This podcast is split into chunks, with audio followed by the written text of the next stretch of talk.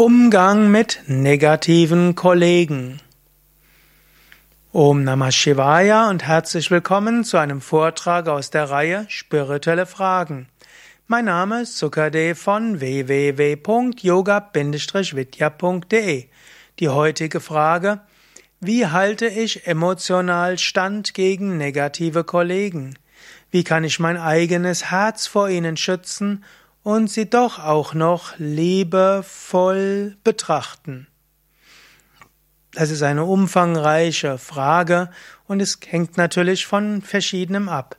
Zunächst einmal der Tipp, sei dir bewusst, jeder ist eine Manifestation des Göttlichen. Es gibt weder positiv noch negativ, es gibt nur göttlich.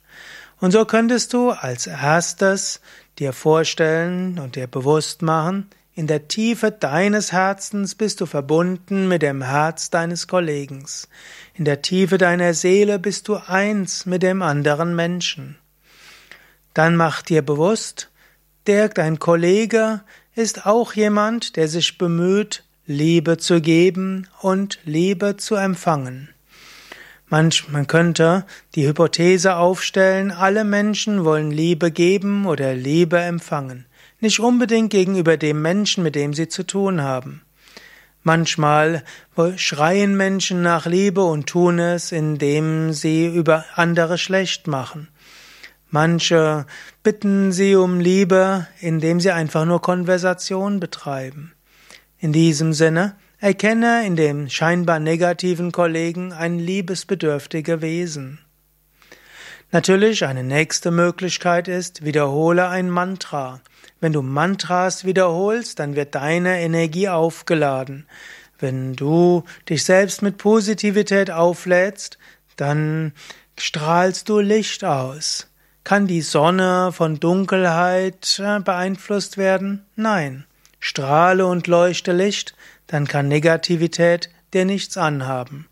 Und wenn du jeden Morgen Meditation übst, Pranayama übst, vielleicht zwischendurch Kavacham übst, Energiefeldübung, dann hast du ein strahlendes, leuchtendes Energiefeld, dann kann dir kein Kollege dir irgendetwas Negatives tun. Natürlich kann es auch sein, dass du manchmal deinen Kollegen in die Schranken weisen musst. Manchmal musst du auch mutig sein und kannst sagen, ich verbitte mir diese Ausdrucksweise. Oder du könntest auch sagen, an dieser Art von Konversation will ich mich nicht beteiligen. Manchmal musst, kannst du auch das Thema wechseln. Und manchmal kannst du dem Kollegen positive Fragen stellen. Du könntest dir, ja, anstatt, wenn er wieder anfängt zu nörgeln, kannst du ja auch fragen, wie können wir es denn hinkriegen? Wenn der anfängt zu lästern, kannst du ja auch sagen, ja, was sind denn jetzt die Ziele, die wir jetzt erreichen wollen? Oder du könntest fragen, was haben, haben Sie denn am Wochenende Schönes gemacht? Oder was wollen Sie denn am Wochenende Schönes machen? Was machen, was können Sie Schönes? Also das, die Aufmerksamkeit auf Schönheit richten. Also nächster Punkt wäre eben auch selbst die Konversation führen. Selbst auf positive Weise dieses Gespräch in die Hand nehmen. Das wäre eine weitere Weise.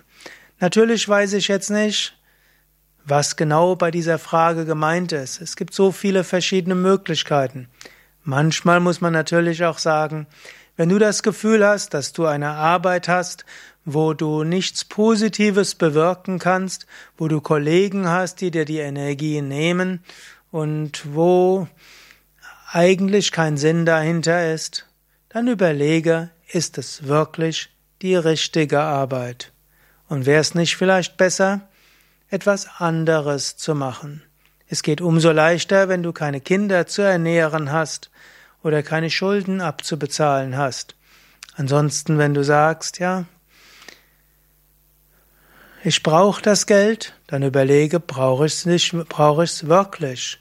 Manchmal kann man halb so große Wohnung und vielleicht noch dazu zum halben Quadratmeterpreis bekommen, wenn man mit etwas weniger zufrieden ist.